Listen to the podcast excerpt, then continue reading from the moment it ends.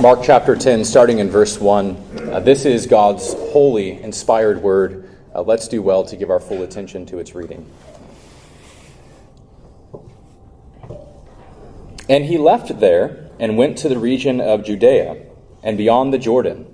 And crowds gathered to him again and again, as was his custom. He taught them. And Pharisees came up and, in order to test him, asked, Is it lawful for a man to divorce his wife? He answered them, What did Moses command you? They said, Moses allowed a man to write a certificate of divorce and to send her away. And Jesus said to them, Because of your hardness of heart, he wrote you this commandment.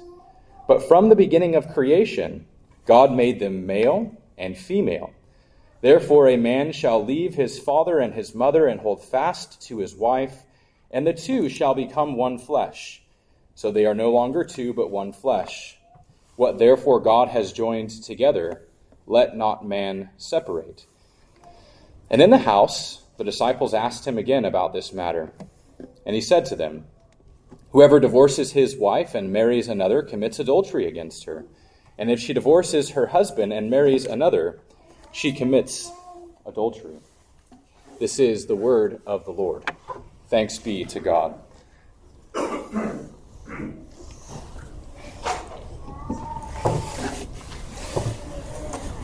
Dear congregation of the Lord Jesus Christ, uh, we do approach a passage of Scripture this morning uh, that presents a set of particular challenges uh, to both the preacher and also to the listener. Not, not only because the subject of divorce is quite heavy and it's difficult to wade through, and it makes us think about the ways in which we ourselves have been touched by this particular topic, but also because this passage is used with a host of other, uh, let's say a handful of other passages, as proof text in order to establish a theology of divorce and remarriage.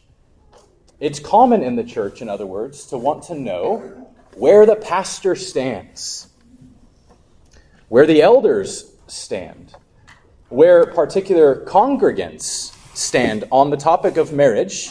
We've been clear on marriage, but also, most especially, on the topic of divorce and remarriage. We want to know what the scriptures say, and it can be helpful to understand what the scriptures say about these particular topics. But that approach, we need to be aware, uh, focuses on the exceptions. It focuses on what the scriptures say in regards to when is it okay. And we like that. We want to know when is it lawful to proceed with a divorce? When, it is, when is it okay? Or when is it okay, if ever, to then remarry or to marry again? See, these questions can be good, but we need to recognize that the scriptures present a holistic approach on marriage, which is what Jesus is doing for us this morning. I'm sure you're familiar with the exception passages, well known exception passages. Jesus in Matthew 5 and in Matthew 19 says, If one divorces his wife, except on the grounds of sexual immorality, he causes her to commit adultery. And then in 1 Corinthians 7, we learn that also abandonment is a legitimate grounds for said divorce. And it's been common then for these exception clauses to be considered as law codes. This is when it's okay to proceed with a divorce. The di- difficulty, though, is that not everyone agrees on what Jesus means when he says sexual immorality. Not everyone agrees on that term when it's translated. How much is too much? In what way is sexual immorality then lawful to proceed with divorce? That's just something, that doesn't mean we don't touch it, but it's just something to keep in mind. There is massive disagreement. There are particular views on the subject. The permanence view, there's the view of adultery only, there's the view of broader sexual immorality. What we need to be aware of is that when we hear those exception clauses, which is what the Pharisees are doing here, is that we are prone, in our own sin, to take exceptions that are given to us in God's word and to justify then breaking God's commandments and breaking the well ordered reality in which He has placed us in. We abuse the exceptions. So we want to know what the exceptions are to formulate our theology around divorce and remarriage in order to then set ourselves up over against those who are maybe going through a divorce or have been through a divorce and to say, yes, that was lawful or, or not. It's helpful to deal with the data of Scripture. We want to be sure of that. But we need to recognize that we can use those exceptions to break God's law. We should note from the beginning that Scripture does provide details in regards to when is it lawful to proceed with a divorce. I already mentioned Matthew 5 19 and 1 Corinthians 7. But it's not the preacher's duty from this text, I would say. I'm not taking the position of now working out all the particulars. In other words, you're not going to hear this morning a theology of divorce and remarriage. That's, in fact, not what Jesus is doing here. That's not what Mark is recording Jesus doing here. He is taking a much more narrow approach, and he is speaking positively about what God has said about marriage. He's speaking positively about where marriage comes from, what the intent of marriage is, what the purpose of marriage is, and what marriage pictures. So it might be, while it might be helpful to look at the particulars, this morning we're looking at the narrow teaching of Jesus, and he's doing something specific. Jesus here doesn't provide exceptions. He just says the truth of the matter. To divorce leads to adultery. Why is he going that direction? We're going to explore that in just a moment. But first, I do want to recognize that the topic of divorce is hard. It's difficult.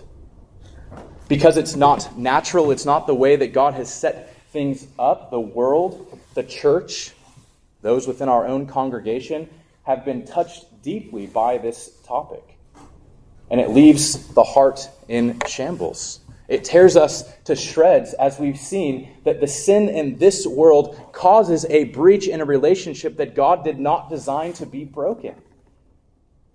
So it's heavy and weighty. We also need to recognize that what the scriptures say is the reason why divorce happens is because of sin.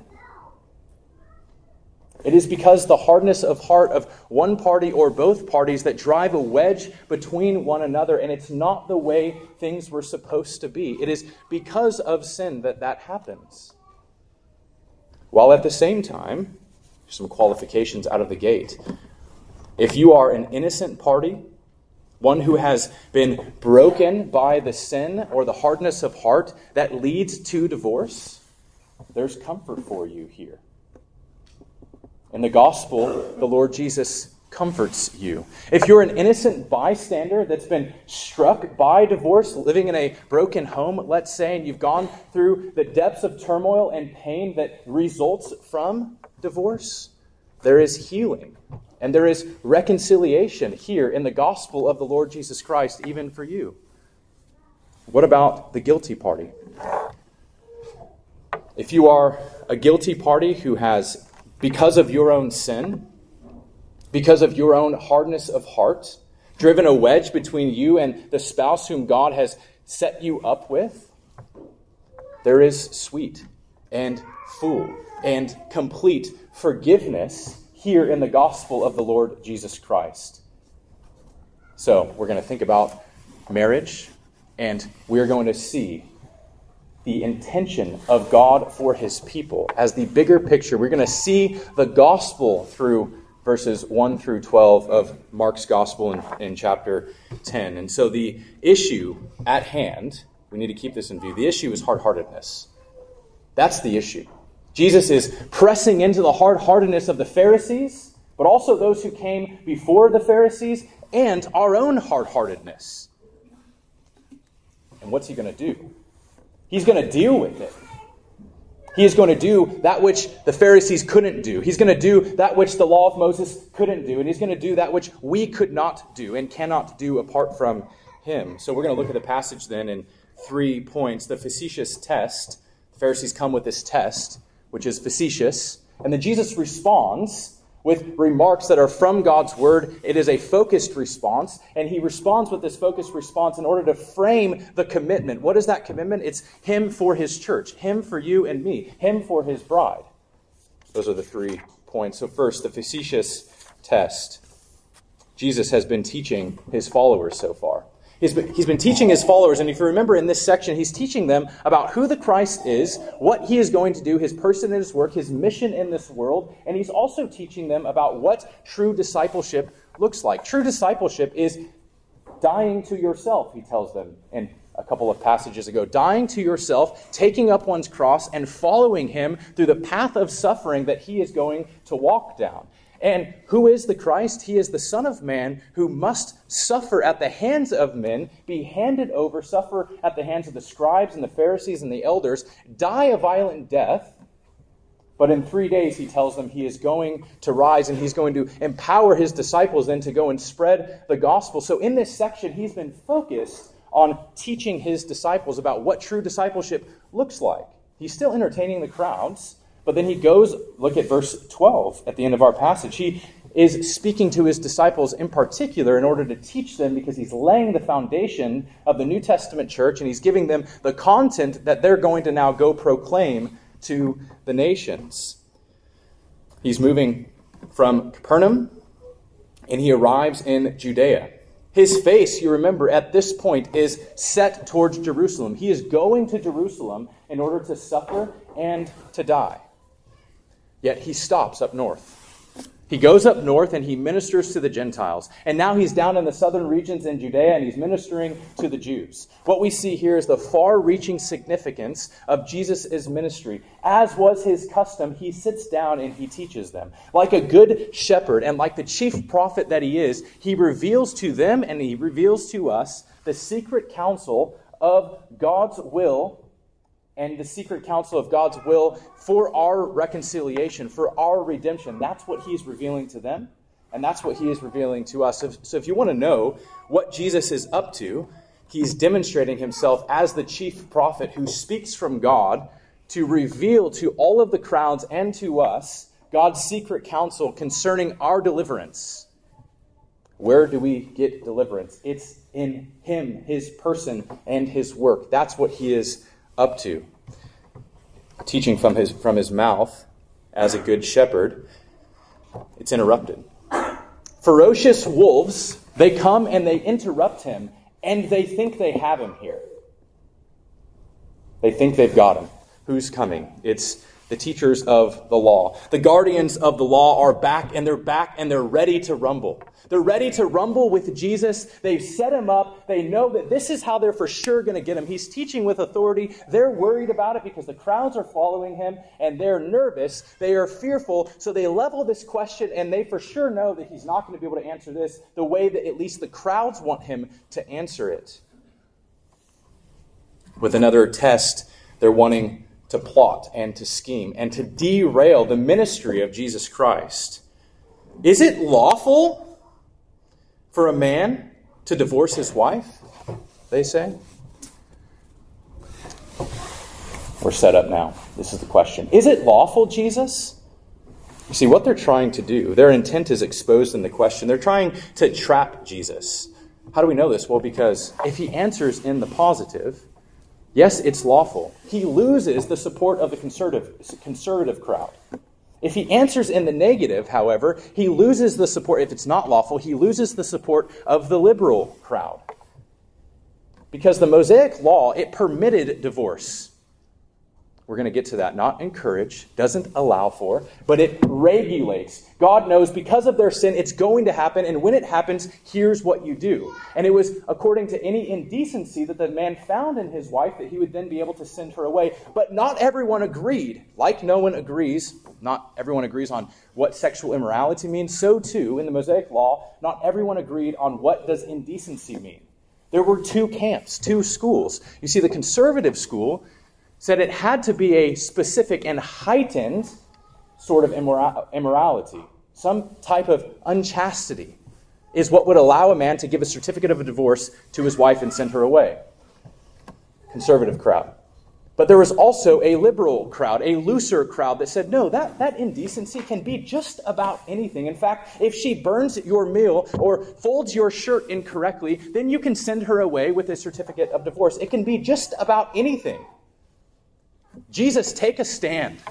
Where is it that you fit? Do you, are you with the conservatives or are you with the liberals? The looser view, you can send her away for just about anything, seems to be the prominent view.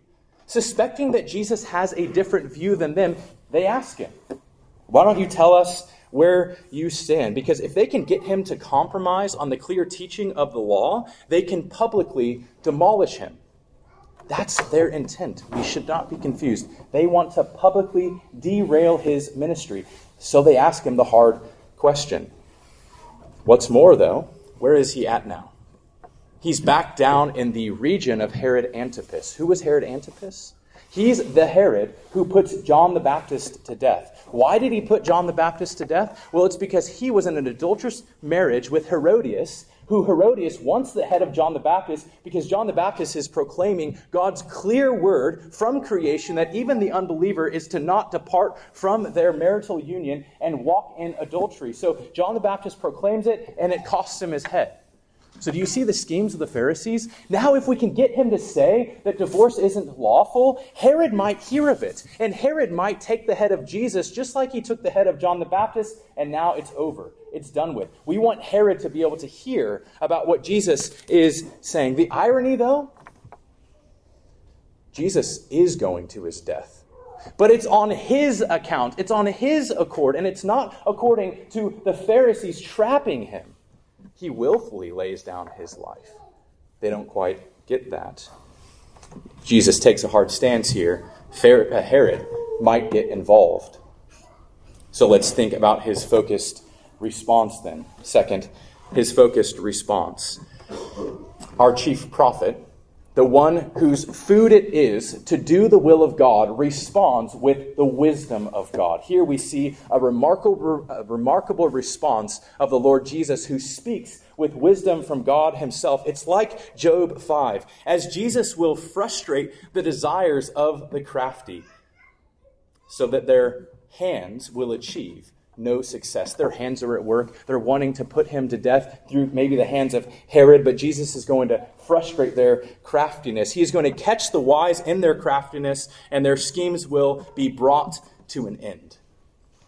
Notice how he frustrates the facetious test. He does it with a focused response, and he appeals to the infallible Word of God.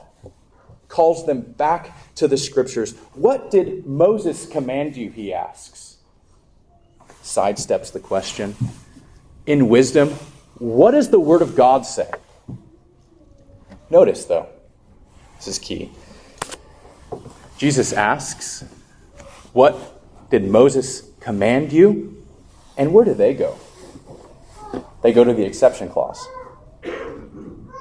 They go to what's permitted. No, no, Jesus is asking, what, what, did Moses command you? And they go to the exclusion. This is what God allows. You see, they're making God's word a justification to walk in this form of idolatry or adultery or divorce, and they're breaking God's will for the marital union. With Deuteronomy 24 as their starting point, they tell Jesus what Moses permitted. And this is what Moses permitted. He permitted that a man could send his wife away with a certificate of divorce if he found any indecency in her. However, what we learn about this permission that God grants is that it is God's provision, his accommodation for the sin of his people. Again, he knew they were going to do it. Their hearts are hardened, they are sinful. When it happens, here are the provisions. This is what you need to do. Why? Because he's going to protect, preserve life, especially for the woman who is involved and sent away, particularly frivolously. So God shows his provision, and we learn a few things. That divorce wasn't to be done hastily. No such thing as no fault divorce. But instead, the man was to take time and he was going to write down on the certificate of divorce what is the reasoning for him sending his wife away. had to take his time with it, not to be done hastily. It wasn't, the permission wasn't to then promote divorce as being an easy way out. It had to be thoughtful. We also learn that the certificate was to protect the woman's dignity in society and give her the right and the ability to then remarry. That's why the man in Deuteronomy 24 is told that he can't go back and remarry right? Because as he sends her away, she now has a certificate that she is free to remarry, and that certificate validates that if he comes back and says, No, that's my wife, I want to have her in marriage, she can show the certificate and say, No, I was sent away. Provision for the woman in Deuteronomy 24. Far from encouraging or allowing divorce, Deuteronomy 24 is attempting to mitigate the negative impacts that fall upon both parties, particularly the woman, and broader society at large. But God's word is no longer being used in that way. God's word is now being used not to protect the ill effects of divorce, but according to the Pharisees, it's being used as a justification to break God's clearly revealed will. Jesus responds, though, with a piercing remark. Again, with wisdom from above. Okay, Pharisees, you've taken me to the provision for divorce. This is how God has regulated divorce, but did you know that it's only because of your hardness of heart, it's only because of your own sin that God permitted that? It's only because hardness that God wrote this as a stipulation in His law, knowing that it was going to happen, knowing that you were going to drive a wedge in this union that should, is, should not be separated. He doesn't argue about what indecency means, but instead he teaches the clear design for marriage. And he reminds them I asked you what Moses commanded. Moses spoke about this elsewhere, and so he appeals to creation. There, Moses commands a man to leave his father and his mother and to cleave to his wife. That's not just a description as to what happens in marriage, that the two become one, but it's a positive command that the man should cleave and hold on to and not send his wife away. Jesus is saying, What does Moses command you there? The two are one flesh. God has joined them and they are inseparable. Like we learned in the seventh commandment a few weeks back, Jesus isn't just giving a Christian view of marriage. Jesus is giving a creation view of marriage, that this is good for all of society. It's good for the believer and the unbeliever. God calls a male and one male and one female, to be clear about that, into this marital bond that is good for the preservation of life and all of society, and it shouldn't be separated. Yet, the experts of the law are using it to live licentiously. They're using Deuteronomy 24 and they're disregarding Genesis 1 and 2 they're back in the house, and the disciples ask him more about this. They ask for clarification. And so Jesus, again, teaches them this was God's original design for marriage. This was the intent. This was the purpose. To break the bond isn't how God has designed it. Breaking of the bond is only a result of your own sinfulness, of your own hard heartedness. Now, in the introduction, we did note that there are grounds for lawful divorce. There are grounds. And it might be helpful at times to work those out, but Jesus is looking at his uh, the Pharisees in particular and saying, "You're so concerned about the exceptions. You need to learn more about the rule. You need to learn more about the ordering of reality. This is what God has given, and this is what's good in the marital bond." I think the reason why Jesus doesn't include the exception here is because he is pressing into the hardness of heart of the Pharisees. He's exposing their hardness. He's exposing their poor use of God's clearly, clearly revealed will and his word. And herein lies the point of the passage that it was only because of Israel's hard heartedness that God accommodated with these provisions of divorce. Due to sin, spouses are disposed to drive a wedge between one and another. They are predisposed by nature to hate God and their neighbor. And we see this most clearly, most heightened in the marital bond, living so closely with another. And we see our own sin well up and driving a wedge between each other. And it's the result of divorce that demonstrates the heightened view of hard heartedness, or the heightened expression, let's say, of hard heartedness. That's the teaching that Jesus gives on marriage. But in back of this, there's something way bigger at play. There's something on the scene of redemptive history that is much bigger than just Jesus speaking with the Pharisees. You see, it's because of your hardness of heart that God wrote this provision in his law with a certificate of divorce. But he's not just talking about the Pharisees' hardness of heart, he is referring to the hardness of heart of the entire nation of Israel. God called the nation not according to any good in themselves, he calls them according to his good pleasure, and he as the faithful husband, calls them into this marital bond. That's how the Old Testament scriptures speak about God and his people. And what does the wife do? What does Israel do? She walks in adultery. She abandons her God and she runs after idolatrous relations, foreign idols, foreign gods. Yet God remains faithful. So, what is Jesus doing as he set himself up as the chief prophet? He is revealing himself as the faithful Israelite.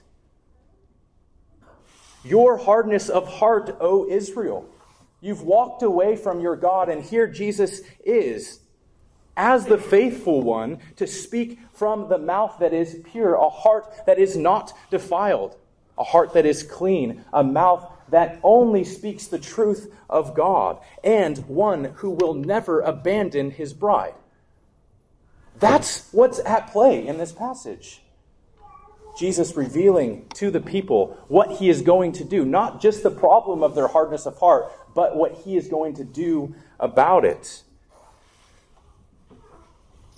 The pure heart, the no wickedness on his lips, and never abandoning his bride was not true for anyone standing there. And it's not true for anyone sitting here either.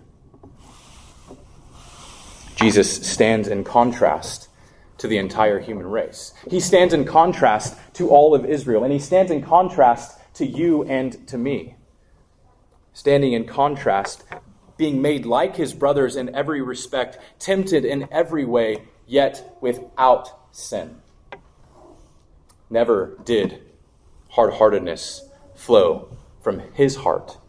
Never was he undefiled. Never was he filled with sin until he was made to be sin, who knew no sin for us, that we might become the righteousness of God. And that leaves us our final point. That is a framed commitment. You see, his response drives the bigger picture. The framed commitment that Jesus is teaching on divorce is framing the divine commitment that God has for his people it, it's not coincidence that this is how God spoke about himself as the faithful father, as his bride, as the adulterous one who walked out. Now the Pharisees come and ask the question. Jesus wants to open up our eyes to see him as the faithful husband. Though his people ran after foreign gods and they were det- uh, enticed by idolatry, what did the Lord do? He remained faithful. He ran after them and he pursued them and he called them to repentance time and time again. They ran after idols and they called upon him and he said, Why don't you call upon your vain idols? And then he says, Repent and come back to me. And he runs after them and pursues them. And yet they continue to break covenant. Eventually, their faithlessness leads them to be exiled. He preserves them there as a faithful husband. And it was the union between male and female in the marital bond that was to picture God's faithfulness to his bride. That's what marriage is supposed to picture. And that's why breaking the bonds reveals that it's not the way that God had set it up to be. God's people committed adultery. They abandoned him and they broke covenant. Yet in his mercy, he is determined to save them. And he's determined to fulfill the promise that he gave to Abraham, he gave to the nations, that he gave to the woman, that through her seed, all the nations will be saved. He's determined to do such. In other words, because of the great love with which he loved us, despite the hardness of our hearts, he's speaking to the Pharisees, despite the hardness of heart, the Son leaves the glory of the Father and he takes upon himself our very own flesh. And he stands as the faithful Israelite. He stands in the place of the first Adam who failed. He stands in the place of the nation of Israel who broke covenant and they were adulterous. And he stands in the place of you and me. And he demonstrates himself to be faithful. That's refreshing. He demonstrates himself to be perfect where we can't be, where Israel couldn't be. The Son of God in our own flesh comes to do the Father's will. What is the Father's will? That he would save all those who the Father gave him, and he will raise them up on the last day, not to lose a single one of them. You see, I think Jesus' point here is that the Mosaic law, it legislated provisions for divorce. It legislated here's what you do when you find yourselves in a situation where sin has severed a relationship that should not be severed, here's what you do. But the Mosaic law could not deal with the heart of the matter. What's the heart of the matter? Hardness of heart. The Mosaic law could not legislate new hearts. Couldn't do it. It could only expose their sin. It could only expose. They would not have known what coveting is unless the law came. How do we know this? Paul in Romans 8 tells us the law could not deal with the hardness of heart. Romans 8 3. But God has done what the law, weakened by the flesh, could not do. Sending his own Son in the likeness of sinful flesh, and for sin he condemned sin in the flesh. You see, it wasn't the law that was bad, but it was weakened by the flesh because of sin. The law couldn't change the heart. God had to send forth his Son to obey perfectly in our place. Weakened by the flesh, the law promised life, and it only brought death. And we see that death heightened with the Pharisees who have come and they've tried to test Jesus, and they've used the law to live licentiously before their God. Yet, what Moses could not do, that is, change the heart, Moses couldn't do that. Jesus Christ comes in almighty power, in perfect obedience, and a willful desire to live under the law and to set his people free. From him, we've received grace upon grace. That's how John speaks in his first chapter of his gospel.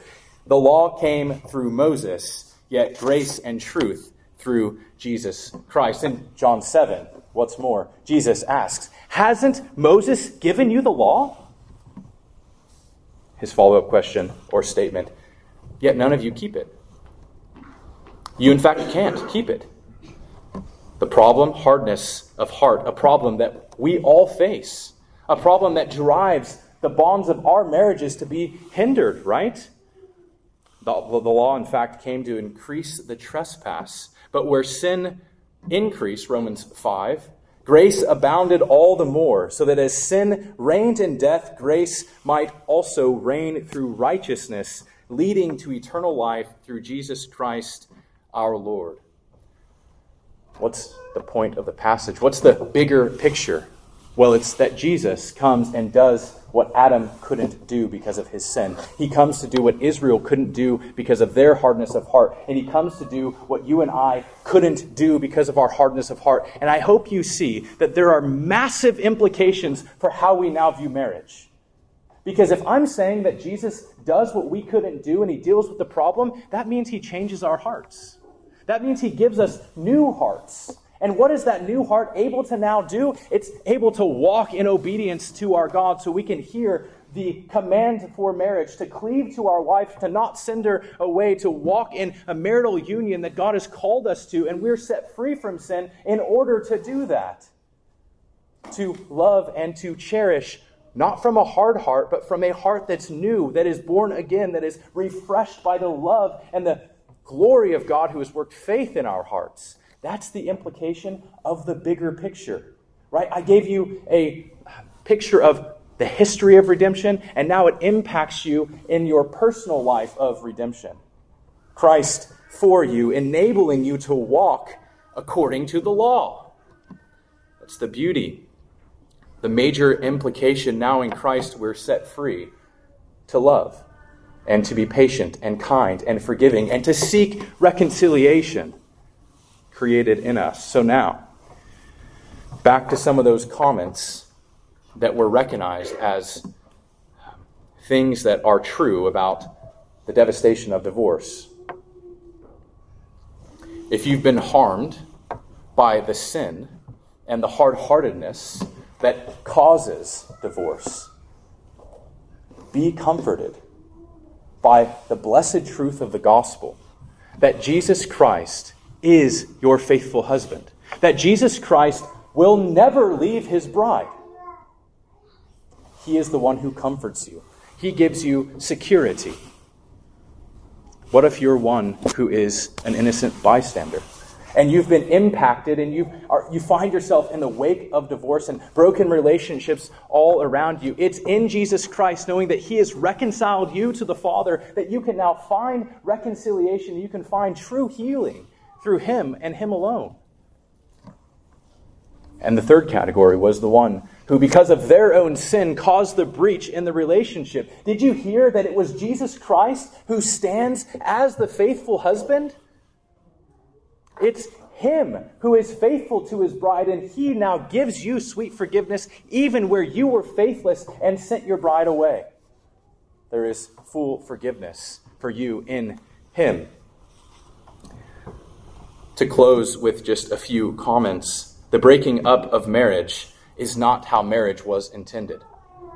It was not supposed to be broken, breached by our own sin, though overcome by the perfect work and the person of Jesus Christ, who is the faithful husband on our behalf. The Lord God Almighty has purchased you by the blood of Christ that you now share in the marital bond that that earthly marriage is only a picture of.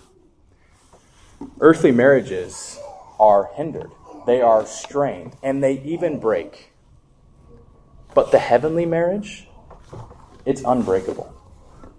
That which these marriages point to, God for his bride, is never breakable because Jesus Christ is perfect on our behalf and he atones for our sin that we might be united to him, never to be separated. That's the blessed hope of the heavenly marriage to which these marriages point to. we no longer have those hard hearts that drive us in unbelief, but we have new hearts in Christ. So we end with Revelation 19 Hallelujah for the Lord our God, the Almighty. Let us rejoice and exult and give him glory.